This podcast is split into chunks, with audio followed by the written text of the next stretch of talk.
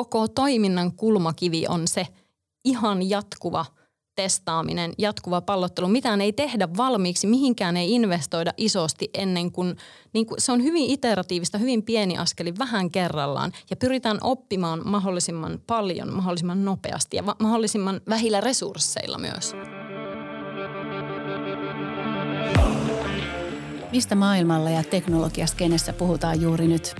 Mun nimeni on Saija Antikainen ja tämä on OP-ryhmän Tech-puhetta podcast, jossa keskustelen yhdessä huippuasiantuntijavieraiden kanssa teknologiakentän ajankohtaisimmista ilmiöistä. Tervetuloa mukaan. Jatkuvasta oppimisesta ja epäonnistumisten hyväksymisestä puhutaan paljon. Mitään uuttahan ei synny ilman kokeiluja, mutta toisaalta taas epäonnistumisen pelko on omiaan lamaannuttamaan ihmisiä ja tiimejä. Miten siis luodaan kokeilemisen kulttuuri, jossa epäonnistumisia ja virhearvioita osataan hyödyntää oppimiskokemuksina? Tässä jaksossa käymme läpi, millainen kokeilukulttuuri meillä OP:lla on ja millaisia kokeiluja täällä tehdään. Vieraana mun kanssa tänään keskustelemassa on Päivi Järvenpää, Communication ja Culture Lead OP Labista sekä Taru Pulkkinen, Pohjola Vakuutuksen digikanavien Tribe Lead.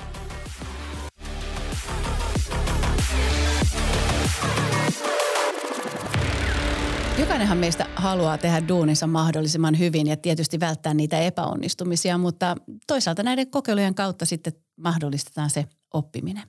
Minkälaisia kokemuksia teillä on kokeilukulttuurista? No mä tuun tosiaan itse OP Labista, joka on niin kuin OP-ryhmän innovaatiotoimintaa kiihdyttävä yksikkö.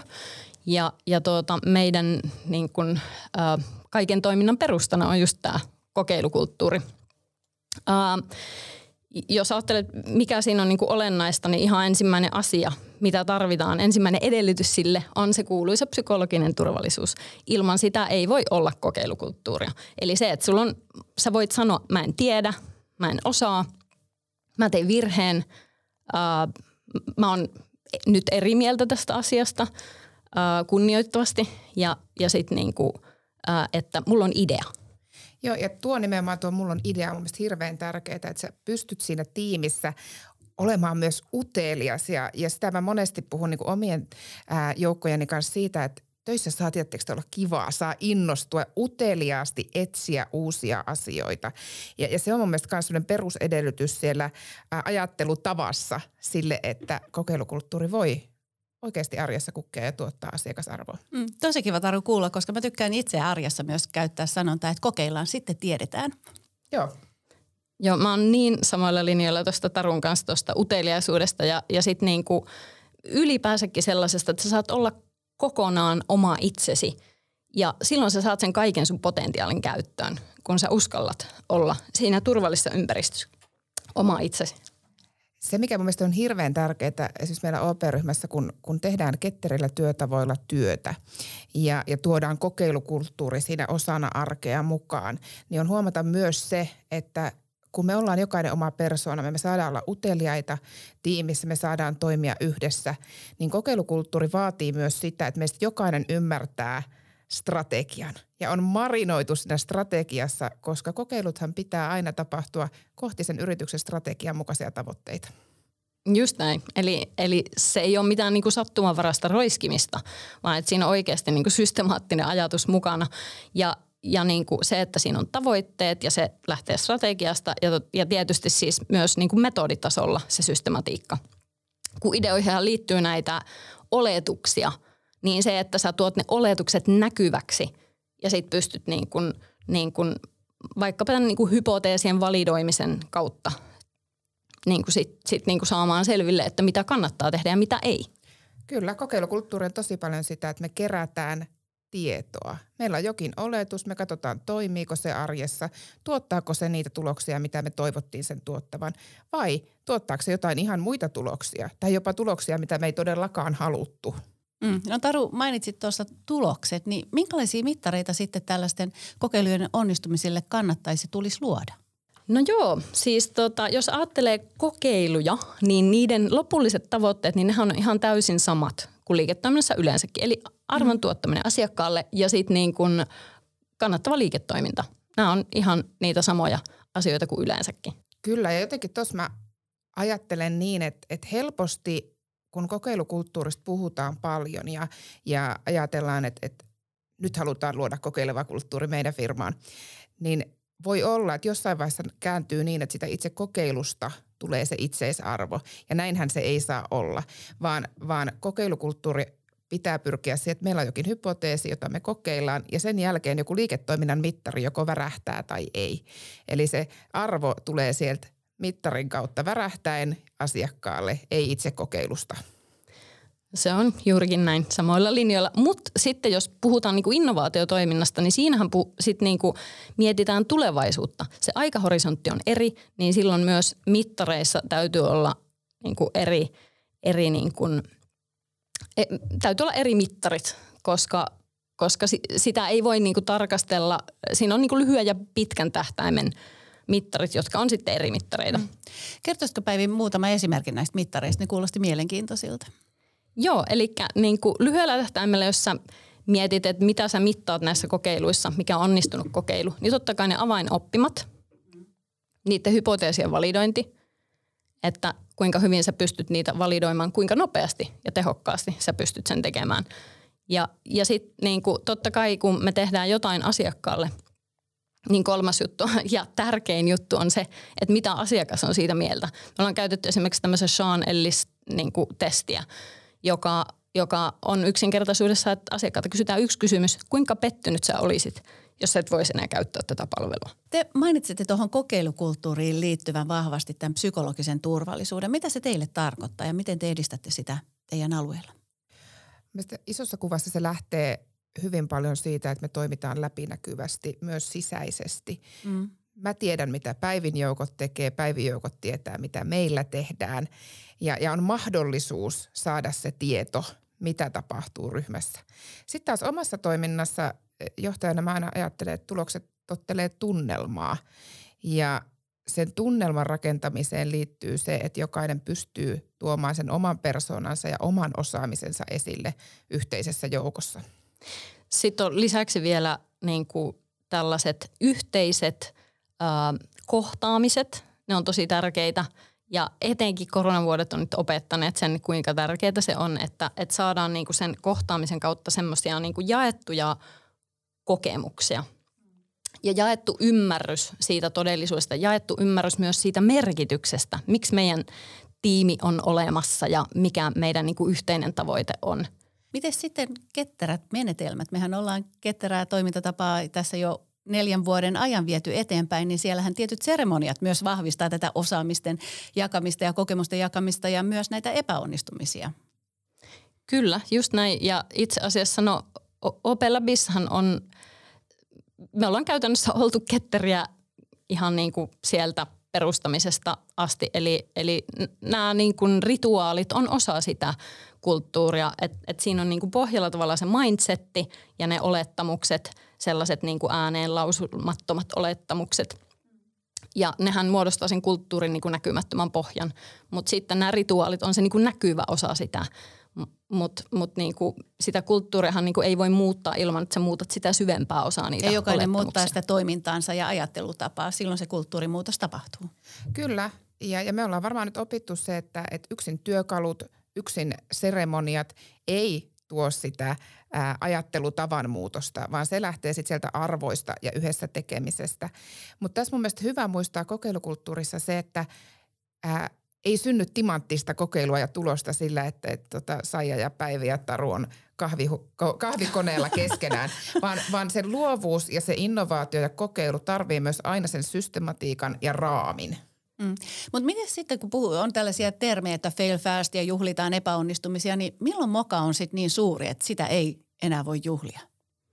No mun mielestä, jos unohdetaan asiakas vaikka täysin, niin se on kyllä sellainen tilanne, että mulla on vaikea nähdä, että miten sellaista voisi juhlistaa. Jos esimerkiksi me vaikka investoidaan merkittävä määrä resursseja johonkin tuotteeseen ja palveluun, jota asiakas ei halua käyttää. Mm. Jos olisi tällainen tilanne, niin silloin mä en välttämättä skoolaisi. Yhdyn tuohon kyllä tosi paljon, mitä Päivi sanoi. Ja samalla ajattelen, että kun se kokeileminen on osa meillä vaikka digikanavien jatkuvan parantamisen arkea, niin meillähän ne kokeilut on pieniä, niitä tapahtuu joka päivä ja silloin voi olla, että ne mokatkin on sen verran pieniä, että ne ei ehkä edes jää mieleen, vaan ne kuuluu siihen mun työarkeen ja meidän työarkeen.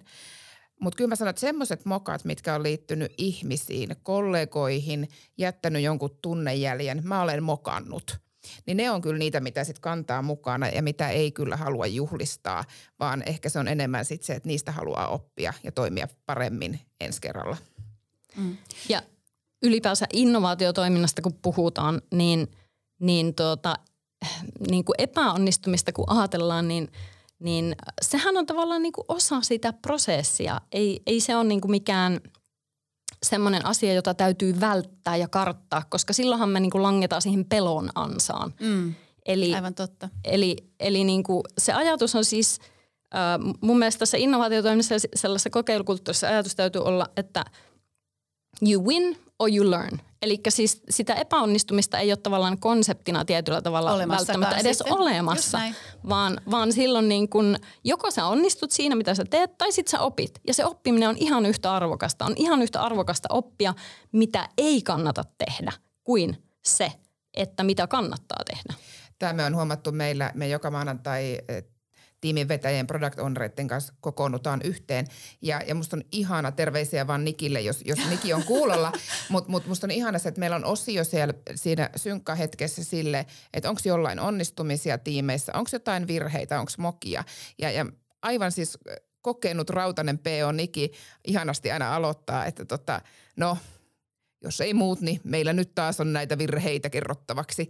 Ja se laukaisee sitä tunnelmaa ja se tuo meitä yhteen myös ne asiat, missä me mokaattiin. Ja sitten se jakaa sitä oppia.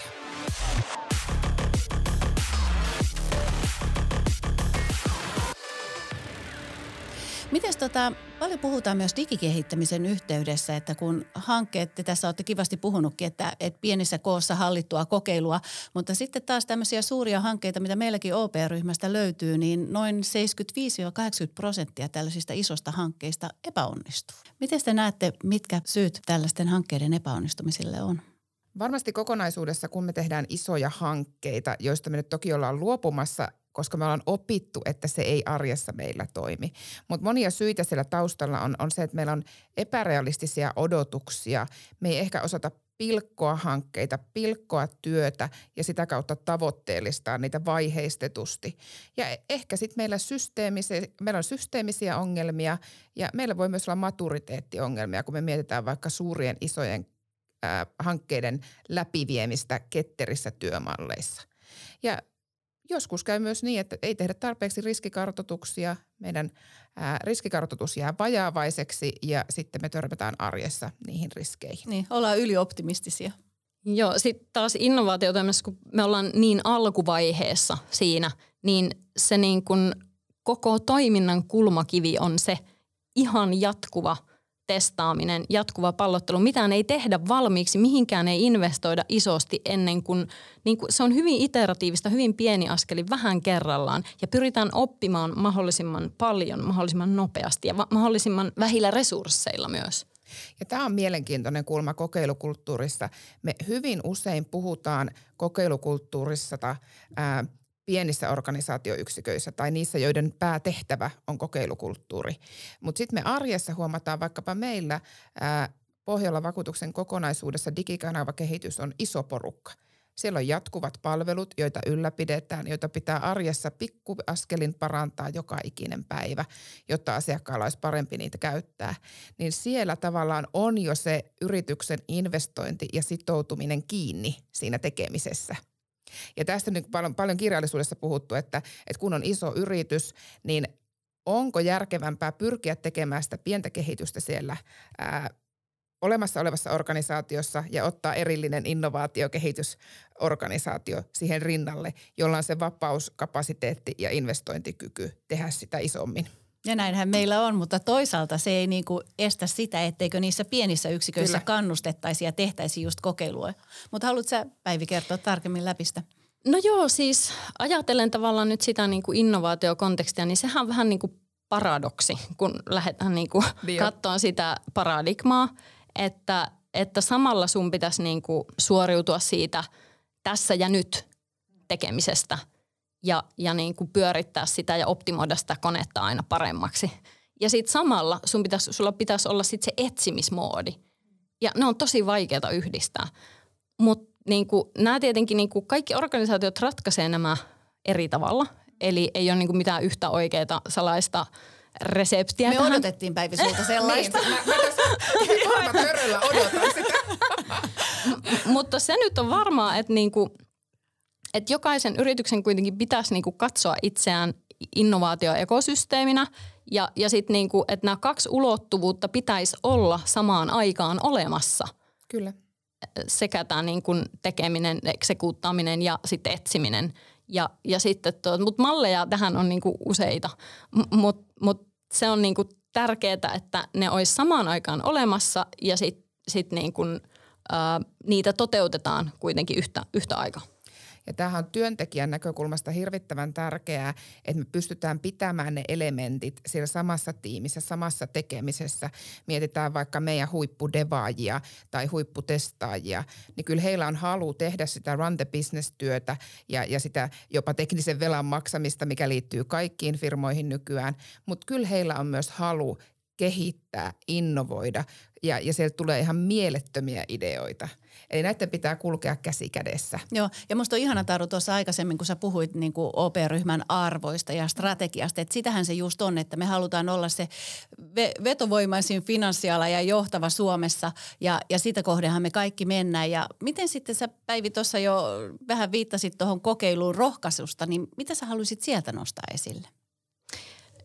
Jos ajatellaan niin kuin vaikka yksilötasolla, että miten yksilöitä voi rohkaista tähän kokeilukulttuuriin, niin no joo, me ollaan puhuttu jo tästä psykologisesta turvallisuudesta, se on se ensimmäinen perusedellytys, mutta sitten pitää olla myös tilaa niille niin kuin sille uuden tekemiselle, että tiedätkö, jos on sellainen tilanne, että on liian kiire työntää sitä autoa, että ei ehdi laittaa sitä käyntiin, niin ei sellainen maaperä ole hedelmällinen sille, että sä voisit ajatella, että hei, mitä me voitaisiin tehdä paremmin. Ja sitten lisäksi tietenkin täytyy tarjota niitä oikeita työkaluja. Esimerkiksi meillä on nyt tuossa OP Software Academyssä, me Lab on tehnyt tällaisen Rapid Experimentation-kurssin, niin sieltä esimerkiksi saa just niitä työkaluja, ihan konkreettisia työkaluja yksilötasolla. Ja mun mielestä johtamisessa on myös hirveän tärkeä kulma tähän. Kun me tehdään ketterästi yhdessä töitä, niin kyllä se hyvä tavoitteilla johtaminen, sieltä lähtee myös kokeilukulttuurin vaaliminen ja sinne yksilötasolle saakka. Koska kun aidosti ketterästi johto näyttää suuntaa, niin johto ei suunnittele toimenpiteitä eikä johto suunnittele kokeiluja. Eli kyllä meillä pitää niin kuin johdon keskittyä siihen, että johto näyttää sen suunnan ja toimenpiteet tapahtuu tiimeissä. Se on just näin. Pakko muuten mainita tuohon, että jos on kiinnostunut innovaatioiden johtamisesta, niin kirjojahan on maailmassa ihan niin kuin maailma täynnä, mutta yksi kirja, jonka haluaisin nostaa tässä esille, on tämmöinen Tendaji Wikin kirjoittama The Corporate Startup. Ja se on sellainen opus, jos yhtään kiinnostaa just nämä, että miten nämä eri maailmat yhdistetään. Kun me siitä paradoksista puhutaan, siis näissäkin on tosi paljon eri analogioita, löytyy kirjallisuudesta. Steve Jobs puhui esimerkiksi Pirates in the Navy, että niin kuin ne merirosvot onkin siellä merivoimissa. Ja sit mä oon itse puhunut joskus veden ja öljyn sekoittamisesta. Että tehdään tavallaan niin kuin vähän jotain sellaista, mitkä on niin kuin ensinäkemältä vähän niin kuin mahdottoman tuntuisia komboja. Kyllä. Ja mun on pakko palata, Päivi, tuohon, kun mainitsit tuon OP Software Academyn, että sen osaltahan sitten, kun me ollaan myös jalkautettu tässä ketterässä mallissa tätä 70-20-10 mallia, josta se 10% ihmiset omasta työajastaan saa käyttää siihen osaamisen kehittämiseen, niin sehän ei ole pelkästään, että meillä on aivan loistava akatemia, missä on paljon tarjontaa, niin se ei ole pelkästään siellä opiskelua, vaan se 10%:han voi olla myös tätä työssä oppimista, eli juuri tätä kokeiluja ja sitä kautta oppimista. Kyllä, just näin. Ja varmasti niin kuin me pyritään tarjoamaan näitä jatkossa näitä työkaluja laajemminkin OP:n sisällä ihmisten ulottuville, että sitten niin kuin saataisiin tavallaan niitä konkreettisia keinoja myös käyttöön ihmisille, että miten tätä kokeilukulttuuria voi oikeasti jalkauttaa. Kyllä, ja toi on todella tärkeää. Ja niin kuin puhuttiin tuossa ennen jakson nauhoituksen alkamista, että ei mennä niin sinne osaamisen kehittämisen puolelle, mutta toki tämä kokeilukulttuuri sivuaa sitä hyvin vahvasti. Ja niin kuin tutkimusten mukaan on todettu, että yritysten tulisi jatkossa investoida ihan yhtä paljon tähän osaamisen kehittämiseen kuin itse teknologiaan. Eli tämä maailman muutos tulee olemaan niin merkittävä automaation ja robotisaation kautta, että sitä kautta sitten tietysti ollaan siellä osaamisen kehittämisen keskiössä ja muuntokoulutuksissa ja siihen liittyvissä asioissa, mutta tämä kokeilukulttuuri on myös hyvin merkittävä sen yrityksen toiminnan kannalta eteenpäin vievänä voimana. Toi on Saija tosi hyvä nosto ja on hirveän tärkeää ymmärtää se, että kun me automatisoidaan meidän prosessi, me automatisoidaan meidän tekemistä, niin sehän tarkoittaa sitä, että me vähennetään manuaalityötä ja tällöinhän meille vapautuu, se ei ole huono asia, vaan se on hyvä asia. Kun me vähennetään manuaalityötä, meille vapautuu osaavaa tekijää pois sieltä latomisesta, manuaalisesta latomisesta niihin pisteisiin, missä sillä on oikeasti sillä ihmistyöllä, sille asiakkaalle se suurin arvo.